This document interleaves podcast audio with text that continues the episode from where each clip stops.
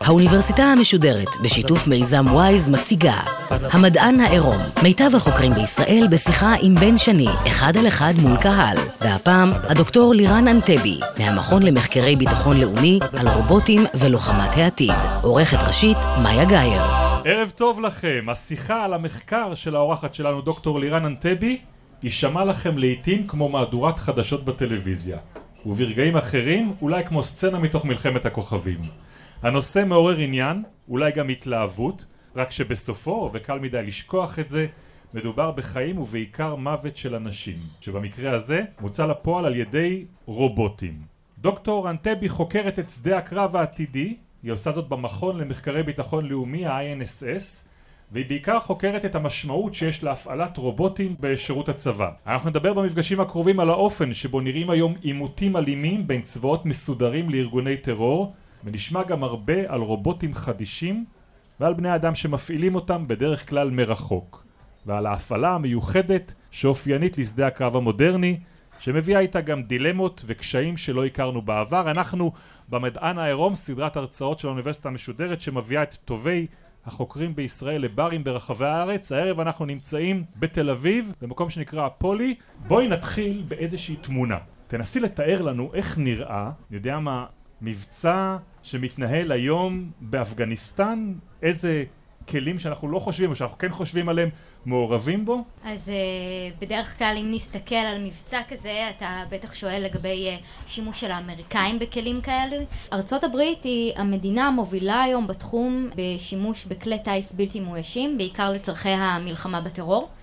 היא התחילה לעשות שימוש בכלים כאלו כבר בשנת 2001, כשהיא יצאה למלחמה בטרור אחרי פיגועי ה-11 בספטמבר, ומאז היא הגדילה מאוד באלפים את סד"כ כלי הטייס הבלתי מאוישים שלה. אלפים של כלי טייס? נכון. בתחילת המתקפה, בתחילת המבצע, היא עשתה שימוש בערך ב-60 כלי טייס בלתי מאוישים באזורים של אפגניסטן ופקיסטן, ופחות מעשור לאחר מכן, ב-2010 כבר, היו ברשותה מעל ל-7,000 כלי טייס בלתי מאוישים, שהיוו מעל לשליש מהכוח האווירי האמריקאי כולו. אוקיי, אז אנחנו מדברים על מרוץ, מרדף אחרי...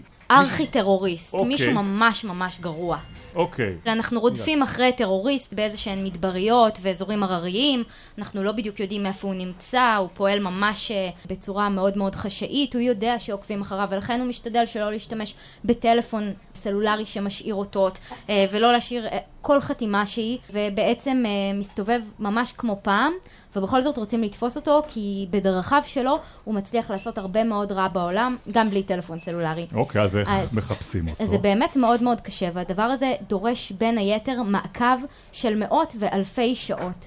ואת חלק ניכר מהשעות האלו מבצעים באמצעות כלי טייס בלתי מאוישים, שפועלים מהאוויר באזורים האלו, כאשר המפעילים שלהם עצמם, אותם אנשים שמטיסים את הכלים האלו, ובמידת הצורך גם מחליטים על הפעלת הנשק שלהם, יושבים בכלל בארצות הברית. אוקיי, אנחנו מדברים על כלים.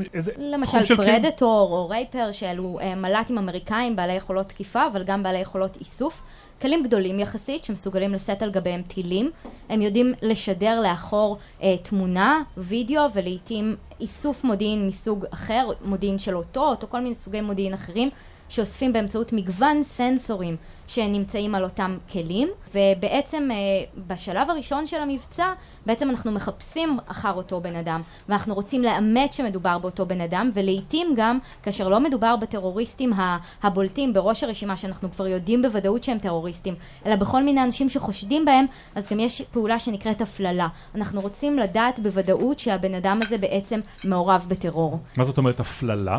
אז הפללה לרוב תיחשב סיטואציה שבה הבן אדם נתפס, ויש איזושהי תמונה מאומתת שלו כאשר הוא אוחז בנשק או מתעסק בחומר נפץ. כל מיני דברים שיעידו לנו בוודאות שמדובר בטרוריסט, והדבר הזה מאוד חשוב כשאנחנו נלחמים בטרור, כי המלחמה, אני אגיד את זה בטח הרבה פעמים היום, לא מתבצעת רק בשדה הקרב או בכל מקום פיזי, היא מתבצעת גם בקרב על התודעה. וכדי להראות שמי שנלחם בטרור הוא צודק ועושה מעשה צודק ולא סתם מוציא להורג כל מיני אנשים מתוך השד, אנחנו צריכים שתהיה לנו את ההפללה הזאת, את היכולת להגיד, הנה, הבן אדם הזה בוודאות עסק בטרור ולכן הוא סוכל, לא הייתה לנו ברירה. אנחנו נגיע בחלק השני של השיחה איתך באמת למה קורה כשמדינה פועלת מול ארגוני טרור, אבל בואי נתמקד קודם באותם כלים שאת קוראת, למה את קוראת להם רובוטים? למה בעצם הכוונה, התיאור הזה של רובוטים לכלים האלה, הצבעים? אז יש הרבה מאוד שמות ומונחים שונים, אנחנו מדברים על רובוטים, על כלים בלתי מאוישים, על כלים מאוישים רחוק, ואנחנו נדבר גם על כלים אוטונומיים וכלי נשק אוטונומיים. וההגדרות הן מאוד מאוד מאתגרות וקשורות ברכיבים ובפעילויות שונות, אבל אפילו בזירה הבינלאומית ובדין הבינלאומי מתקשים מאוד להגדיר או ליצור חוצץ בין סוגים שונים של כלים. אבל בעיקרון, בשביל לפשט את זה, אז בשביל להיות רובוט צריך שלכלי יהיו סנסורים שונים בשביל לחוש את הסביבה בכל מיני דרכים, בראייה, בשמיעה ובצורות אחרות שלפעמים בני אדם גם לא מסוגלים, כמו אותות מגנטיים וכולי. הוא צריך שיהיה לו פרוססור, מעבד, מחשב שבעצם יודע לאסוף את כל הדברים האלו, לעבד אותם ואולי גם לשלוח אותם לאיזשהו מקום. ואפקטור, שהמילה העברית היא גורמן, בעצם משהו שגורם משהו על הסביבה. ומה שנגרם על הסביבה יכול להיות איזושהי תנועה, זה יכול לטוס או ללכת, וזה גם יכול לירות, וזה גם יכול לפרק פצצה, זה יכול לעשות כל מיני דברים, אבל זה גורם משהו בסביבתו, משמע הוא קינטי, הוא לא במימד הסייבר. אז כשהם פועלים ביחד והוא שומר על אופי של אורגניזם חי, משמע הוא לא מתפוצץ או מתנפץ ומשמיט עצמו, הוא יקרא רובוט. אבל תוך כדי שתיארת את הפעילות של רובוטים בזירת הקרב, גם הזכרת שיש הרבה מאוד אנשים שנמצאים שם בתווך ומסייעים בעצם לאותם רובוטים, נכון? באיזה תפקידים? אמרת מי שמפעיל. אז נכון, שדה הקרב הוא בעצם לא בלתי מאויש, וגם במבצע סיכול ממוקד באמצעות מלאטים אמריקאים באפגניסטן, יש כל כך הרבה אנשים מעורבים בתהליך. אז החל מהמפעילים שאומנם יושבים ליד וגאס, 40 דקות מווגאס, ומפעילים את הכלים האלו, ובסוף משימתם הם גם עוזבים את קרון ההפעלה והולכים הביתה, וישנים בבית, שזה פלא בפני עצמו. אבל מלבד זה יש הרבה מאוד אנשים בשטח, לא סתם יש את המונח boots on the ground, מגפיים על הקרקע, אז אנחנו מדברים על קודם כל מיני אנשים שאוספים מודיעין באופן אנושי, הם ממש מסתובבים באפגניסטן, אנשים מארגוני ביון או לוחמים, לעתים מחופשים, לפעמים על מדים, אשר נמצאים בסביבה ומסייעים באיסוף המודיעין. יש אנשי קרקע שדואגים לתפעל את הכלים האלו, הכלים לא ממריאים מארצות הברית, כי אז תהיה להם דרך מאוד ארוכה לעשות. יש כל מיני בסיסים, בין היתר במזרח התיכון, הרבה פעמים יושבים במדינות שהן בנות ברית של ארצות הברית, ושם יש צוותי קרקע שהם מתדלקים, מחמשים, ודואגים לכל התפעול הטכני של הכלים האלו. הוא מתודלק, מחומש, ממריא לצורך העניין, אני יודע, מאיראק או מטורקיה, אבל מונהג מנבדה מלאס-וגאס, את אומרת. מוטס, ומערכת הנשק שלו מופעלת מנבדה. דברי איתי על מה שקורה שם, כי זה באמת נשמע מטורף לחלוטין. אנשים שמגיעים למשמרת עבודה שבה הם נכנסים לקרון ומטיסים עכשיו מטוס בשמי אפגניסטן. נכון, וזה נשמע אולי מדהים וכמעט פלאי, אבל זה לא פשוט בכלל. מדובר באנשים שהם מגויסים, לקוחות האמריקאים, הם לובשי מדים, חלקם אפילו היו טייסים בעבר שעברו הסבה להיות מפעילי מלאטים, והם מטיסים את אותם כלים, כאשר לרוב יש אדם אחד שאחראי להטיס את הכלי והאחר אחראי להפעיל את מערכות הנשק שלו, והאנשים האלה בעצם יושבים באיזשהו קרון הפעלה, הם רואים על גבי מסכים את מה שהכלי יודע להראות להם, הכלי משדר להם מהמצלמות שלו, יש דיליי קטן מאוד, ורואים על פני הצג בעצם את מה שהכלי יודע להראות מהאוויר.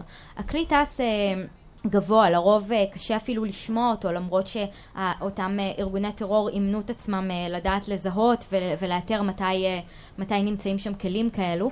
פה בישראל, בשטחים, בתקופה של הלוחמה בטרור שהיו ספים הרבה מאוד מודיעין ממלאטים, היו קוראים לזה זננה, המזמזמת בערבית, שאני לא מבטאת את זה כמובן נכון, בגלל שהיו שומעים את הזמזום של המלאטים, אז לא רואים אותם בעין, אבל הם נמצאים שם. מי שמסתובב בעוטף עזה או ליד גבול הצפון בתקופה של עימות, זה נשמע כמו איזה מכסחת שמעופף. איזשהו זמזום כזה בלתי פוסק. אז בעצם הכלים האלו מופעלים על ידי אותם אנשים שיושבים בארצות הברית. הם מוכשרים לכל דבר ועניין בהכשרה צבאית, הם יודעים מה מותר להם ומה אסור להם לעשות, והם אלו שבסופו של דבר ידעו לזהות את המטרה.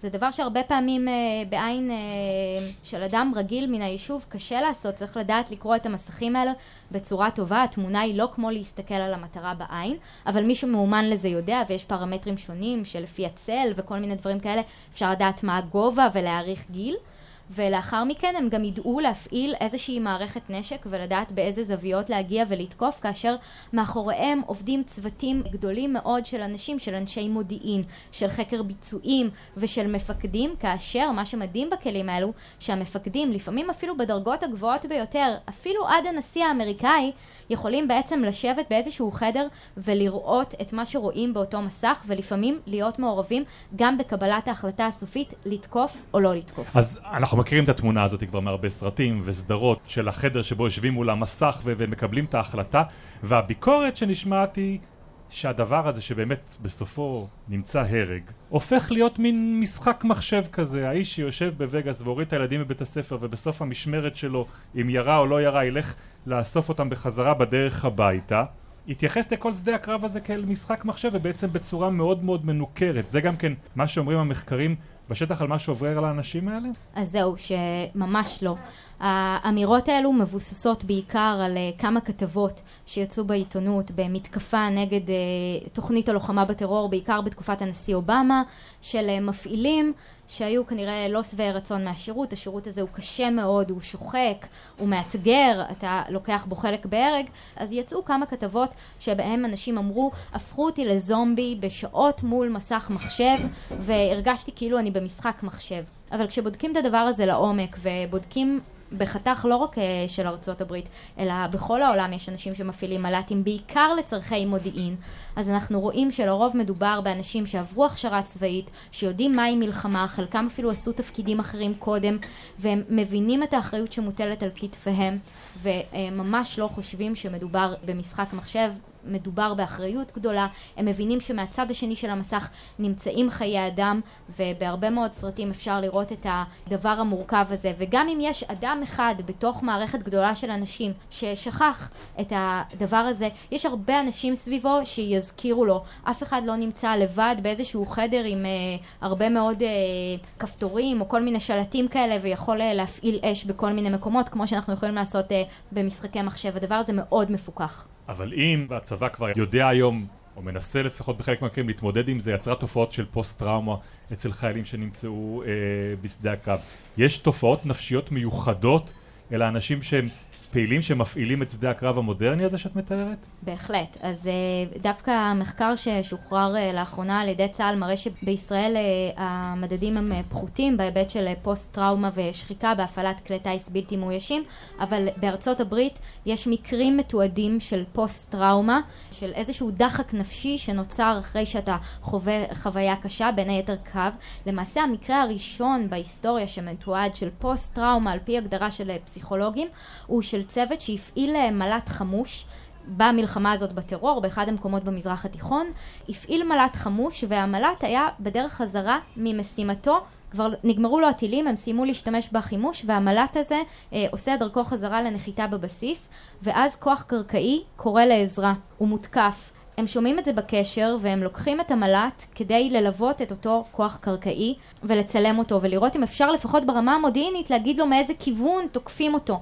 והם רואים את הדבר הזה, אין להם שום יכולת לעזור, כי אין להם חימוש על גבי המל"ט, והכוח הקרקעי הוא נטבח. והאנשים שהפעילו את אותו מל"ט סובלים מפוסט טראומה על פי הקריטריונים הפסיכולוגיים המוגדרים, וזה בעצם העדות המדעית הראשונה על הסיפור הזה. ואנחנו מבינים שמה שאדם אחראי, מעורב, רואה בעיניו, משפיע על נפשו, בין אם הוא נמצא בשדה הקרב ובין אם הוא נמצא מרוחק ממנו, אבל מעורב בו ולוקח בו אחריות. אני חושב שזה לא מקרי שהתחלנו את התיאור ודיברנו כל הזמן ברמה הזאת של מה שקורה באוויר, נכון? זה נכון, משום שהמימד האווירי הוא למעשה המימד המוביל בשימוש בכלים בלתי מאוישים או כלים מופעלים מרחוק, ובעצם זה נובע בין היתר מהעובדה שבאוויר אין מכשולים, אין אבק, אין אבנים, אין אנשים שקרובים אליך. כל עוד ששומרים לך איזשהו בלוק אווירי, איזשהו גובה אווירי, תחום אווירי שבו לא יעברו כלי טייס אחרים, אז אתה מסודר. כמה זמן אבל אתה יכול לשהות באוויר? כמה זמן כלי כזה יכול לשהות באוויר? אז זה תלוי בגודלו של הכלי ובכמה הוא מתודלק, וזה גם תלוי באופיו של הכלי, כי היום כבר יש כלים שעל הכנפיים שלהם יש לוחות סולאריים, והם מסוגלים לשהות באוויר ימים ואפילו שבועות. לפני מספר שנים היה קרב קשה מאוד בין גוגל לפייסבוק על איזושהי חברה שיצרה כלי כזה, ודווקא בהיבט המסחרי הם רצו לקנות אותה ולעשות שימוש בכלי הזה כדי להביא ראוטרים ולהביא את האינטרנט למקומות בעולם שאין בהם אינטרנט, ולפתוח שווקים חדשים מהאוויר, בלי להניח כבלים על הקרקע. אז יש שימושים גם מדהימים ולא מלחמתיים בכלל לאותם כלים. את יודעת במקרה מה הכלי הכי גדול שמעופף בשמיים ובעצם נהוג על ידי הפעלה מרחוק? יש את הגלובלוק האמריקאי שהוא מלט מאוד גדול, יש את האיתן הישראלי שנחשב למלט גדול. במקביל למטוסים שאנחנו מכירים אותם, על מה מדובר? זה יכול להגיע לגודל של מטוסי קרב אפילו, וזה תלוי במוטת הכנפיים, ואני חושבת שהכלי הזה שגוגל ופייסבוק נלחמו עליו, הכנפיים שלו כל כך גדולות כדי להוות מצע כל כך משמעותי ללוחות סולאריים, שהוא אפילו יהיה דומה ברוחבו למטוס נוסעים. אוקיי, אז בואי נרד למטה. נעבור לים?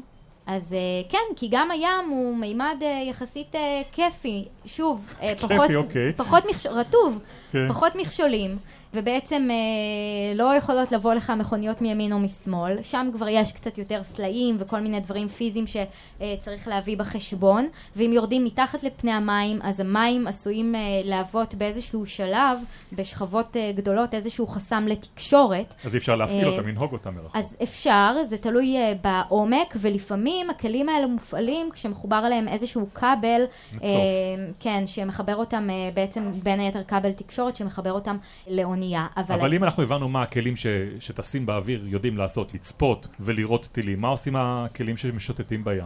אז למשל לנו כאן בישראל יש כלי שיט ימי שמכונה פרוטקטור, הוא גם מיוצר בישראל והוא בעצם משרת את חיל הים לסיור ופטרול ימי, כאשר הכלי הזה נהוג מרחוק, יושבים מפעילים ימיים שיושבים בקרון בקרה על היבשה, שולטים בכלי הזה, רואים דרך סנסורים שעל גבי הכלי מה שהוא רואה, הם מחפשים אחר כלי שיט חשודים, יש רמקולים ומיקרופונים על הכלי, הם יכולים לפנות בקריאה, okay. בדיוק, ובמידת הצורך הם גם יכולים לפתוח באש מיטת מקלע שנמצא על הכלי, או לחלופין, אם הזיהוי קשה, והוא עשוי להיות קשה, כי המים משפריצים בין היתר, אז הם יכולים לקרוא לאיזשהו כלי מאויש, על מנת לעשות איזשהו זיהוי משמעותי יותר, או ללוות את אותו כלי. זה נשמע שממש מזכירים את הדבור או את הדבורה. אז הם בהחלט מזכירים בפעילותם כלים מאוישים קיימים, אבל ראוי להגיד שהם לא מחליפים אותם. אגב, גם ביבשה יש כלים שעושים משימות של סיור ופטרול,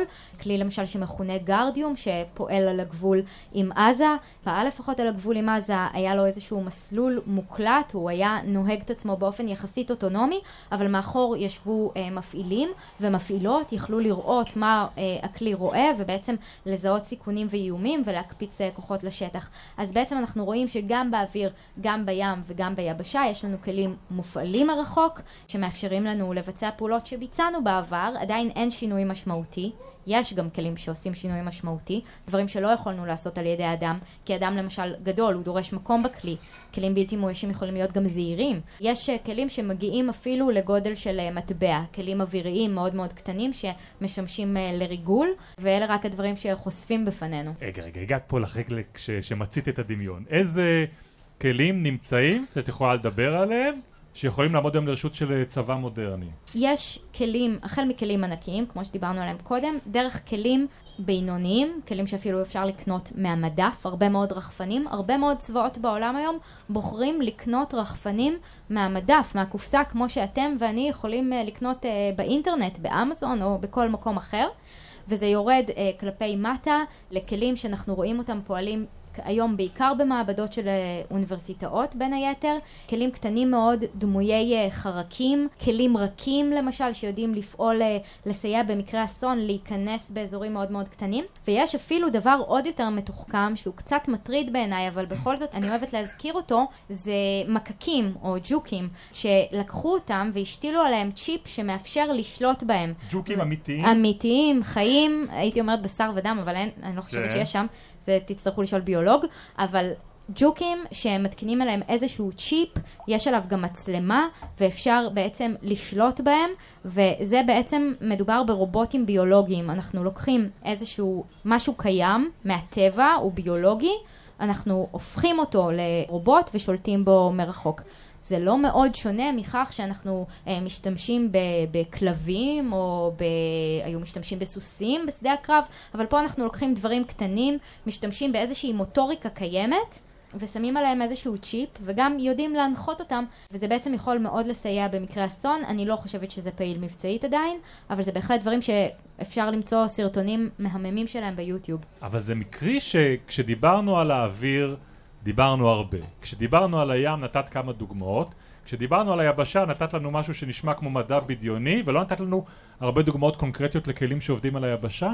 אז זה לא מקרי, למרות שהתחום הזה הולך ומתפתח, אבל אם אנחנו רוצים לעשות תחרות לא הוגנת בין המימדים, אז האוויר במקום הראשון, הים... וזה לא בגלל שאת עושה עדיין מילואים בחיל האוויר. לא, זה לא, כי אני עושה מילואים בתחום מאויש לחלוטין, אז ככה זה אפילו כואב לפעמים באגו. אז יש לנו במקום הראשון את האוויר, במקום השני את המימד הימי, לפחות מבחינת חופש פעולה, ובמקום האחרון את הקרקע, אבל זה נובע ממספר סיבות שצריך בעצם להבין את המורכבות שבהן ולאיזה כיוונים זה עוד עתיד להתפתח, כי ברגע שזה יתמודד עם החסמים שקיימים היום, זה יעשה קפיצת מדרגה וינצח את כל המימדים האחרים. הקרקע. אם מסתכלים מבחינה היסטורית, אז המימד הקרקעי הוא המימד הראשון שהאדם נלחם בו, רק אחר כך האדם בנה סירות וספינות ויצא לים, והמימד האווירי הוא בכלל ילדון צעיר בין 100 וקצת שנים, ובאמת שום דבר בכלל כשמודדים היסטוריה של מלחמה. אבל המימד הקרקעי הוא מאתגר. הוא מאתגר קודם כל בגלל המתאר ופני השטח. פני השטח עשויים להיות מאתגרים. יום אחד יש לך בוץ, יום אחד יש לך אבק, יום אחד יש לך שלג, יש לך שיפועים מאוד קשים, יש לך מכשולים בלתי אווירים, יש צוקים שאפשר ליפול מהם. כן, אבל אם יש מטוס שנהוג מרחוק, למה שלא יהיה טנק שיהיה נהוג מרחוק? אז בהחלט אפשר היום לקחת, וכבר עושים את זה, ואגב גם עשו את זה בצה"ל, בצוק איתן, לוקחים כלי קרקעי קיים ומסבים אותו. שמים לו טייס אוטומטי. שמים עליו איזושהי מערכת שמאפשרת לשלוט בו מרחוק, אבל הרבה פעמים אתה לא תראה ממנו טוב, כמו שהיה רואה אדם שיושב בתוכו. אתה תצטרך לשים הרבה מאוד סנסורים. הסנסורים האלה לא יודעים לנגב את המשקף של עצמם אם יש עליו אבק. אז צריך לעשות כל מיני דברים בשביל להתמודד עם האתגרים שביבשה, ואלו לא האתגרים היחידים שיש לנו ביבשה. מה האתגר הגדול? האתגר הגדול הוא בעצם בני האדם שנלחמים ביבשה. להחליף את החייל, את החירניק. עוד לפני שאנחנו מחליפים אותו, בוא נסייע לו. בוא ניתן לו איזשהו רובוט שיתמוך בו ויסחב עבורו את הציוד. בוא ניתן לו איזשהו רובוט קטן שהוא יוכל לזרוק אותו או ירוץ לפניו ויספר לו אם יש שם מכשולים או אויבים או אולי אזרחים שצריך להיזהר לא לפגוע בהם. יש דבר כזה? יש, בהחלט, ואלו דווקא דברים שמשתמשים בהם הרבה מאוד היום. יש רובוטים קטנים בגודל של דף A4 ואפילו כדורים רובוטים שזורקים אותם לתוך חדר. הם מאוד עמידים, אפשר לזרוק אותם אפילו דרך חלון, הם שיברו את החלון, ייכנסו לתוך החדר, יתאפסו על עצמם, יתחילו לפעול ולשדר תמונה לאחור ולספר לחיילים שנמצאים מאחור האם יש שם אויב, אולי יש שם אזרחים, האם החדר ממולכד למשל, ובעצם יכינו אותם בצורה טובה יותר לכניסה או טיפול באותו מקום שהם הולכים אליו. יש כל מיני רובוטים או כלי טייס קטנים יחסית בגודל של כף יד שלי, כף יד קטנה, שבעצם יכולים לטוס קדימה, לשדר תמונה ולספר לך מה נמצא מעבר לפינה, ולראות מעבר לקיר או מעבר לפינה. זה משהו שעד לפני 10-20 שנים היה החלום של כל לוחם בלוחמה אורבנית. תקחי אותי רגע למקום שדווקא אותי הכי מעניין. מה זה אומר הרובוט שיעזור לחייל לסחוב בשדה הקרב? אז יש כל מיני פתרונות סוחבים, החל מכלים על גלגלים, כלים על זחל, שזה דומה לאופן שבו טנק עובד, שמסייע להתמודד עם מכשולים על פני הקרקע, ויש לנו גם את הביג דוג האמריקאי, למרות שהוא יותר דומה לפרד במימדיו, והוא רובוט שפותח בחברה שנקראת בוסטון דיינמיקס, בשיתוף פעולה עם דארפה, שזאת הסוכנות לפיתוח טכנולוגיות מתקדמות של משרד ההגנה האמריקאי, ויצאו משם הדברים הכי מדהימים בעולם, מדארפה. האמת שאני הסתכלתי על הביג דוג הזה, בעקבות התחקיר שעשינו מראש לשיחה איתך, הוא נראה כמו איזה חמור בלי צוואר וראש. יש סיבה למה בנו אותו עם 4 רגליים בצורה שהוא ממש, הרגליים שלו, המפרק שלו נראה כן. כמו חמור שדוהר. כן, אפילו גרוע מזה, הוא נראה כאילו לקחו 2 זוגות רגליים והצמידו אותם הפוך. וזה לא נראה בשום כיוון, והדבר הזה בעצם יוצר איזושהי יציבות מיוחדת, ומי שיסתכל על הסרטונים שלו ביוטיוב... כנסו לראות ביוטיוב מה זה ביג דוג, כן? אז רואים איך בועטים בו, או איך באמת שמים אותו במצבים המאתגרים ביותר, להחליק בשלג ולטפס על שיפועים מאוד מאוד קשים, כל מה שלא עושים בשביל לגרום לו שלולית של שמן, מה שאתה לא רוצה, ובסופו של דבר הוא מצליח לאזן את עצמו בצורה מדהימה. זה קורה גם באמצעות המבנה המיוחד הזה שבו התאימו את הרגליים, אבל גם באמצעות הסנסורים והפרוססור, אותו מעבד שחושב הרבה יותר מהר ממוח של בן אדם, כי אין מה לעשות, זה מה שמחשבים עושים. איך לחזור לשמור על שיווי משקל? כן, הוא יודע קודם כל איפה הכי נכון לשים את הרגל ביחס לסביבה. יש בתוכו כל מיני סנסורים, כמו למשל ג'יירואים וסנסורים שיודעים להגיד לו מה האיזון המדויק שלו ביחס לקרקע או ביחס למקום הבא שהוא רוצה להיות בו, והוא יכול לחשב את זה בצורה שאדם ואפילו חיה יתקשו. אבל יש לזה גם כן משמעות נוספת, כי כשאנחנו מדברים על רובוטיקה, ודיברנו בעבר עם מומחים לרובוטיקה מהתחום האזרחי לחלוטין, תמיד אתה מחפש את המקום שהרובוט יזכיר לך יצור אנושי, תעניש אותו. יש איזשהו רצון לייצר רובוט דמוי חייל, או כשמייצרים את הביג דוג הזה, מייצרים אותו בכוונה דמוי חיה, כדי שהחייל ירגיש איזשהו קשר אורגני כלפיו? אז זאת בעיה מאוד מאוד גדולה. קודם כל, כשאנשים רואים את הסרטון ובועטים בו, אז התגובה הראשונית זה, אוי, למה? כי מיד יש לנו איזה שהם רגשי חמלה. וזאת בעיה מאוד גדולה, כי לפעמים גם לוחמים אמריקאים בשדה הקרב מרגישים חמלה, ויש סיפור על צוות שנקלע על סיטואציה שתקפו את כלי הרכב שלהם באיזושהי דרך, היו שם מטענים ואיזשהו מערב, ואחד מהם רץ תחת אש לאסוף את הרובוט לפירוק פצצות שלהם, שהוא אפילו לא דומה לשום דבר באמת, רץ תחת אש ונפצע. ושאלו אותו, למה עשית את זה? אז הוא אמר, מה זאת אומרת? הוא חבר חיוני בצוות. אז יש בעיה עם הסיפור הזה, אבל במקרה הזה של הביג דוג, הדמיון לחיה הוא בעצם צורת פעולה של אותה חברת בוסטון דיינמיקס, ששואבת הרבה מאוד השראה מעולם הטבע, ובכלל עולם הרובוטיקה בכל מיני צורות שואב הרבה מאוד השראה מעולם הטבע, החל מצורות של רובוטים, או שאנחנו רואים בעולם הטבע כל מיני חיות שיודעות להיות גמישות ולהיכנס בכל מיני דברים, מנסים לחקות את זה, וגם בעולם של האוטונומיות, בעולם של הנחילים, בעצם אנחנו הולכים ומנסים ללמוד מהטבע איך קבוצות גדולות של בעלי כנף עובדים בשביל לנסות לגרום לאותם כלים לפעול בצורה דומה. אבל מה שהכי מעניין בביג דוג זה שאחרי שהושקעו בו הרבה מאוד שנות פיתוח והרבה מאוד כסף, והוא גם כבר היה במצב של אימונים מבצעיים עם המרינס, שזה באמת להתקבל המרינס זה דבר משמעותי מאוד, הוא הודח. יצא משירות. הודח. למה? למה? כי אחרי שהם התחילו להתאמן איתו ובעצם להבין איך הוא עובד וכמה נהדר הוא סוחב את המסעות עבורם, הם שמו לב לבעיה אחת לא קטנה בכלל, שהמנוע שלו עושה רעש וחושף את הכוח. ואז התקשרו לחברה ואמרו להם, רבותיי, זה... חירניק לא יכול לנוע עם רעש כזה. פשוט הכוח ייחשף, והמרינס בין היתר עושים פעולות חשאיות. ואז בעצם יצאו כותרות מאוד מאוד גדולות בעיתונים שאמרו, סוף עידן החזון הצבא הרובוטי. ואז אתה רגע נכנס לעומק, אני נכנס לעומק כי אני חוקרת וזאת עבודתי, נכנסת לעומק ומנסה להבין את הפרטים, רגע, מה סוף עידן?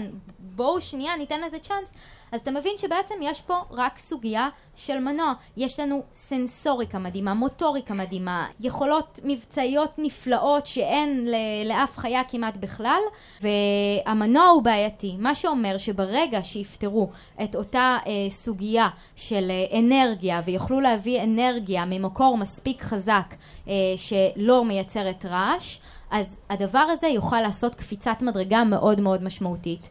ואני חושבת שלא צריך למהר ולהספיד כל פעם משהו קטן שלא עובד. אנחנו בתחילתה של הדרך, הרבה אנשים מצפים שזה יקרה כאן ועכשיו, אנחנו רק בתחילתה של הדרך מבחינת אותם רובוטים. דוקטור לירן ענתבי, יש לנו גם קהל בבר הזה שנקרא פולי בתל אביב. האם יש גם שאלות עכשיו שהם רוצים לשאול אותך? אני אותם.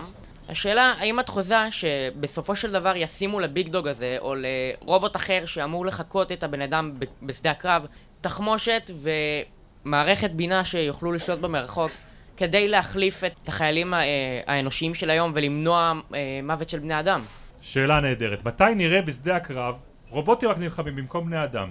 הנקודה שבה התבצע חילוף מוחלט, קשה לנו לחזות אותה. אנחנו יכולים לדבר רגע במספרים. קודם כל, באזור 2010-2011, באפגניסטן היו כ-2,000 רובוטים, שזה רובוט אחד על כל 50 חיילים. וציפו שתוך בין עשור לשניים המספרים יתהפכו. זאת אומרת, יהיו 50 רובוטים על כל חייל. אז כרגע נראה שהתחזיות היו מעט מוקדמות, אבל בכלל לא מנותקות מהמציאות. כי ברגע שכלים בלתי מאוישים יתחילו לפעול יותר ויותר בנחילים, קבוצות שיודעות לפעול בצורה אוטונומית ולהעביר מידע בתוך עצמן, הן בעצם תוכלנה להיות מופעלות על ידי אדם אחד. ולפעמים אדם אחד יוכל לשלוט בהרבה מאוד כלים. מה זאת אומרת נחילים? תתארי לנו את הדבר הזה. נחיל זאת בעצם קבוצה של כלים שפועלת בתיאום מאוד מאוד גדול, כאשר אדם לא מעורב בהפעלה המיידית או בתנועה שלהם. כרגע בעיקר מדובר על כלים שפועלים באוויר, כלי טייס קטנים יחסית, זולים, שנזרקים מאיזשהו מטוס מאויש. הם מתחילים בעצם לרחף באוויר. כמו להקה. ויש תיאום מושלם ביניהם. הם יודעים לתאם במהירות ובצורה מאוד מאוד מדויקת, כדי שהם לא יתנגשו והם יוכלו לבצע פעולות. עדיין לא נחשפו הרבה מאוד דברים שכבר עושים היום עם נחילים, אבל מה שמדהים בנחיל זה שבגלל שמדובר בקבוצה גדולה של פרטים קטנים, הפרט הרבה פעמים לא חשוב.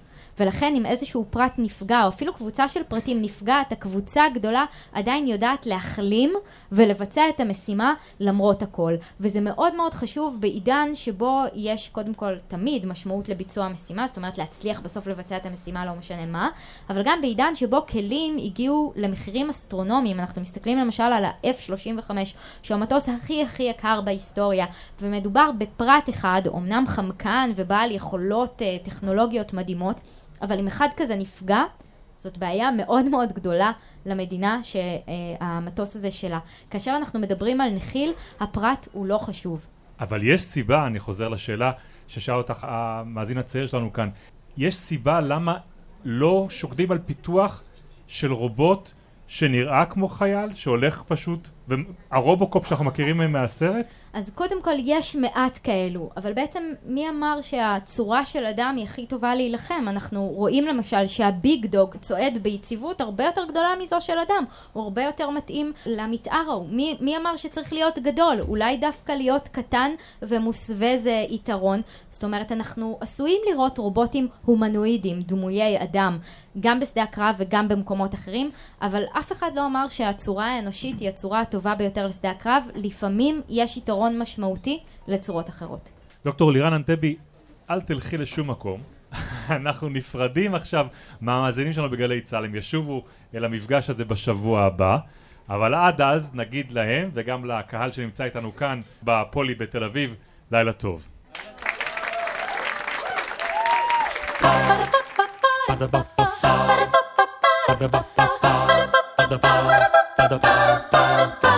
האוניברסיטה המשודרת, המדען העירום.